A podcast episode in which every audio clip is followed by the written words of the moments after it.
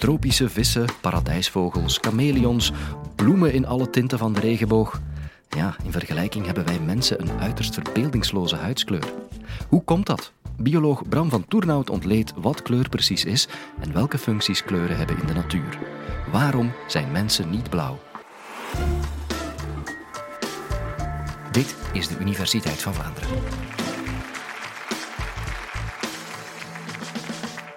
Waarom zijn mensen niet blauw? Een goede vraag.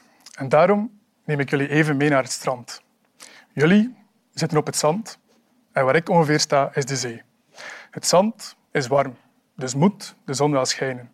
En inderdaad, door de bladeren van de palmboom, die daar ongeveer staat, zie je de zon hoog in de lucht. Welke kleur heeft het blad van de palmboom? Iemand een idee? Groen? Inderdaad, voor de meeste van jullie zal kleur van een blad van een palmboom groen zijn. Maar waarom is dat net groen? Waarom is het blad groen? Waarom is de lucht blauw en de huid van de mensen op het strand zowat gebruind en in sommige gevallen wat rood? Wel, om dit te kunnen begrijpen, moeten we eigenlijk terug naar de basis van alle kleur. En de basis van alle kleur is licht. Zonder licht is er geen kleur. En wij krijgen het licht van de zon. De zon produceert allerlei soorten straling. dat gaat van gamma, röntgen, micro, UV en infraroodstraling. Het is net in dat stukje tussen het ultraviolet en het infrarood dat er een heel interessant stukje zit voor kleur. Dat is het visueel of het zichtbaar licht, het licht dat wij kunnen zien met onze ogen. En daar zitten als het ware alle kleuren in.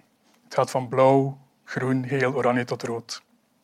En vanuit de zon vertrekt als het ware alle licht. En dat kunnen we heel mooi zien als we kijken naar een regenboog. Bij een regenboog gaan eigenlijk de waterdruppels het licht van de zon gaan breken en ontstaan zo alle kleuren die wij normaal zien kunnen zien.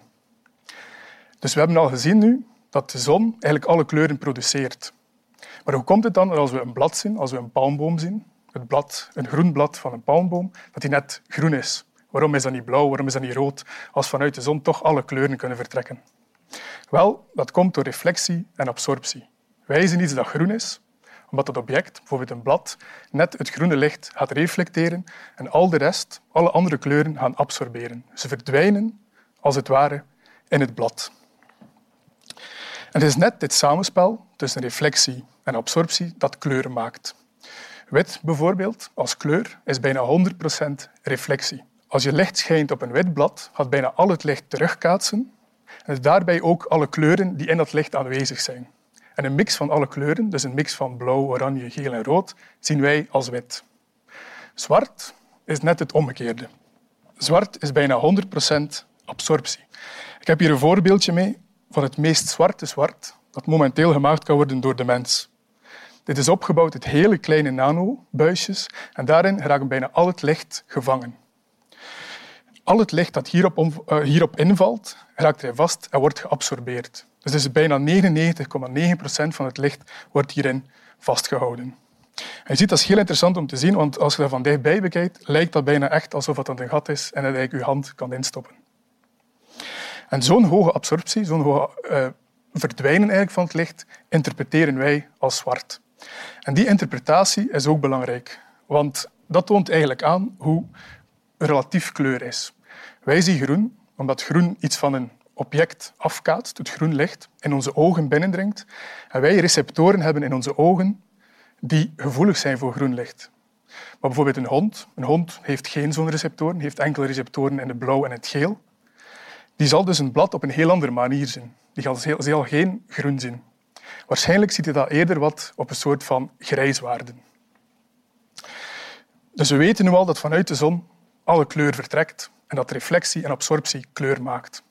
Maar waarom ziet een blad er dan net groen uit en niet blauw of rood? Wel, dat komt omdat het blad vol zit met chlorofyl. Chlorofyl is een stof die heel belangrijk is voor de fotosynthese, maar die ook werkt als een pigment. En een pigment is een stof die bepaalde kleuren gaat absorberen en bepaalde kleuren gaat reflecteren. Het is precies de chemische samenstelling van chlorofyl, dus de manier waarop de atomen opgebouwd zijn, die ervoor zorgen dat het groen licht gereflecteerd wordt. Een ander pigment met een andere chemische samenstelling zal een andere kleur reflecteren. Zo zijn er bijvoorbeeld de carotenoïden. De carotenoïden komen heel vaak in de natuur voor en zijn verantwoordelijk voor die heel intense gele, oranje en rode kleuren van bijvoorbeeld een wortel een, uh, een goudvis en een vogel. Als je bijvoorbeeld een rode vogel ziet, dan is er een hoge kans dat hij in de veren een rood pigment heeft. En eigenlijk hetzelfde principe is daar werkzaam. Dus je hebt al het licht dat erin valt samen met alle kleuren. Het is enkel het rode licht dat gereflecteerd wordt. En alle andere kleuren worden geabsorbeerd. En zo zien wij eigenlijk een rode vogel met zijn rode veren als rood. Ook bij de mens zitten er carotenoïden in de huid. Er zijn nog andere pigmenten die, die vaak voorkomen in de natuur, zoals bijvoorbeeld melanine. En melanine is het pigment dat onze huidskleur kleur geeft. Het is vooral, heeft eerder zowat een donkere, uh, donkere kleur eigenlijk. En eigenlijk is het eerder een, een soort van verzwakte vorm van donker en van zwart. Want het vertoont vooral absorptie en heel weinig reflectie. Dus het geeft kleur aan onze huid, aan onze haren en ook aan onze ogen. En een derde pigment dat heel belangrijk is voor onze huidskleur zijn, is hemoglobine. En inderdaad, dat is de kleur van ons bloed, of toch het pigment dat de typische rode kleur geeft aan ons bloed. Dat speelt een rol bij onze huidskleur, want denk maar, als we blozen, worden we roder. Dus dat wordt op dit moment, daardoor wordt het eigenlijk meteen, uh, speelt het meteen een rol in onze kleur. Nu, pigmenten zijn één manier waarop dat kleur kan gemaakt worden. Er is nog een andere manier en dat zijn structurele kleuren. Bijvoorbeeld deze kever, deze groene kever. Als je die bekijkt, zou je denken, ah, daar zit er zeker een groen pigment in. Maar niets is minder waar. Als we inzoomen op deze kever, zien we geen groen, maar heel fijne laagjes, heel fijne laagjes chitine, die er eigenlijk voor zorgen dat het licht op verschillende manieren gebroken wordt. Die berekening van het licht op verschillende manieren, gecombineerd, zorgt ervoor dat we groen zien. Als we er dus eigenlijk zouden in slagen om deze kever in een blender te stoppen en hem heel, heel fijn te malen, dus echt op nanoniveau, dan zal je zien dat de structuur gebroken wordt en de kleur plotseling verdwijnt. Stop je een, een, een plant, een kropsela of een beetje spinazie in een blender, in een smoothie, dan zie je dat die groen blijft, omdat die pigmenten niet gebroken worden. Trouwens, de lucht die blauw is, is ook een manier van structurele kleur eigenlijk. Er is geen blauw pigment dat, dat plots, in, of, of, plots in, de, in, de, in de lucht rondzweeft. Nee, het zijn de zuurstof- en stikstofatomen die ervoor zorgen dat het blauwe licht verspreid wordt. En daarom zien wij in de lucht blauw. er is nog een andere manier om structurele kleuren te gaan maken.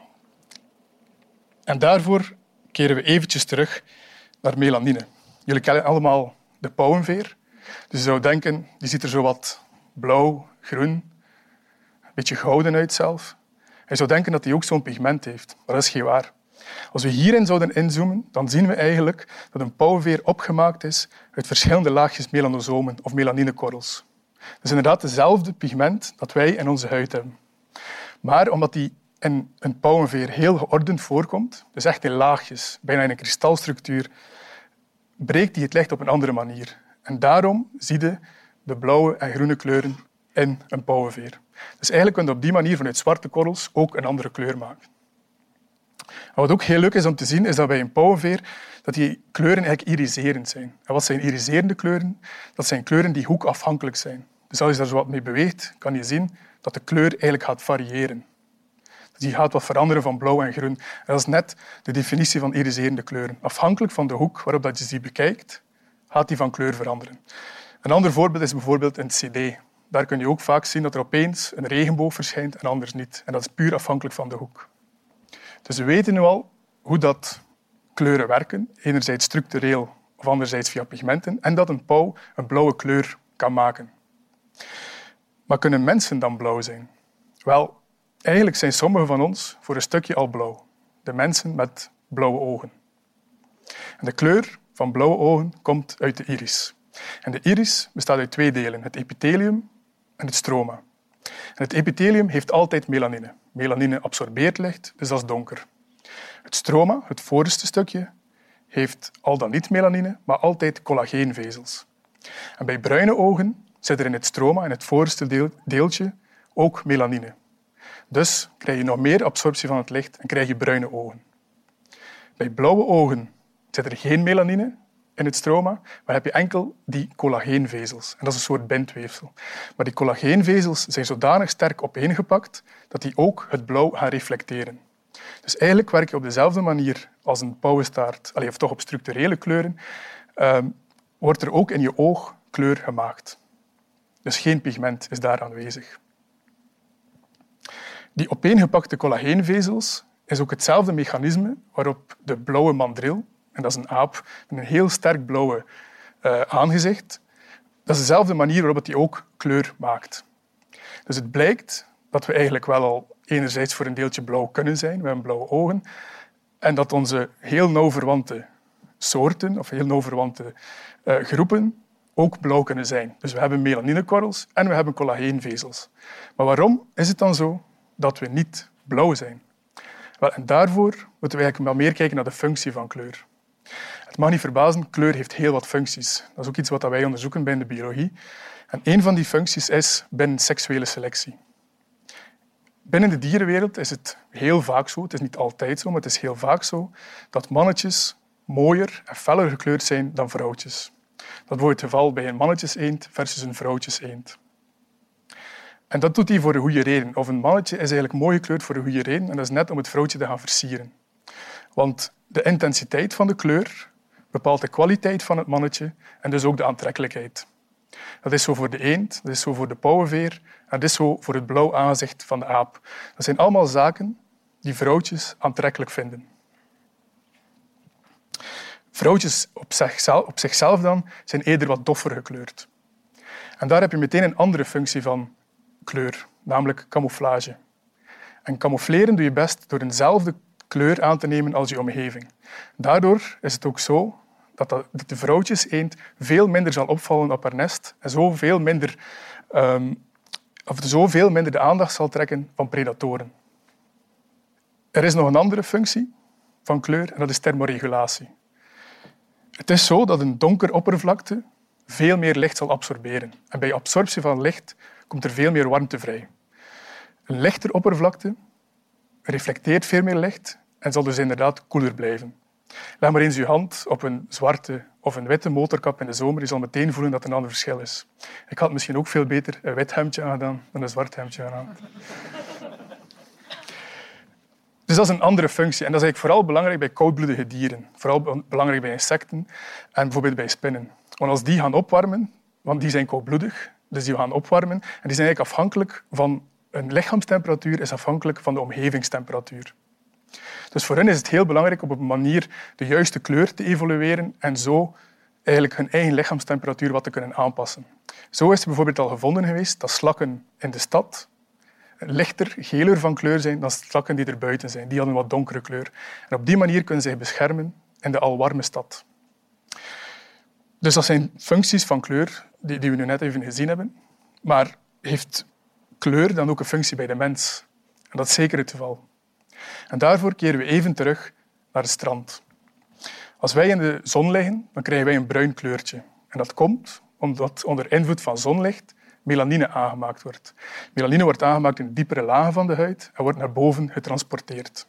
En dat is eigenlijk een soort van bescherming tegen schadelijke UV-straling. UV-straling is schadelijk omdat het voor ons noodzakelijke stoffen afbreekt in de huid en omdat het ook DNA-schade veroorzaakt.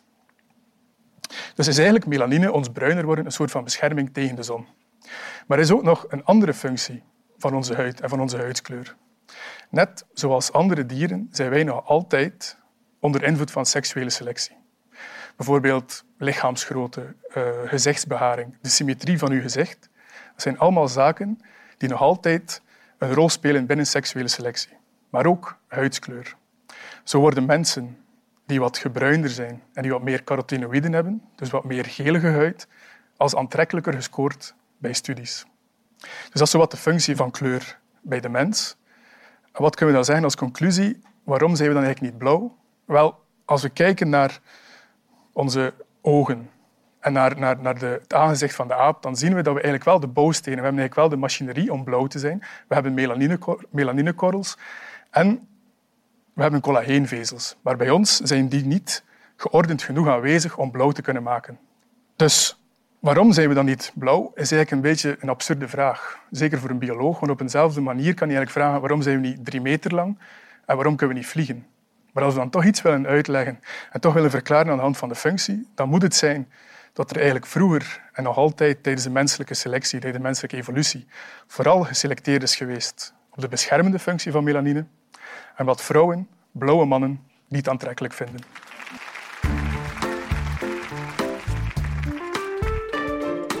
Meer weten over dieren en evolutie? Luister zeker naar podcast nummer 186. Waren dieren vroeger dommer dan nu? En laat je verrassen door meesterverteller Raoul van Damme.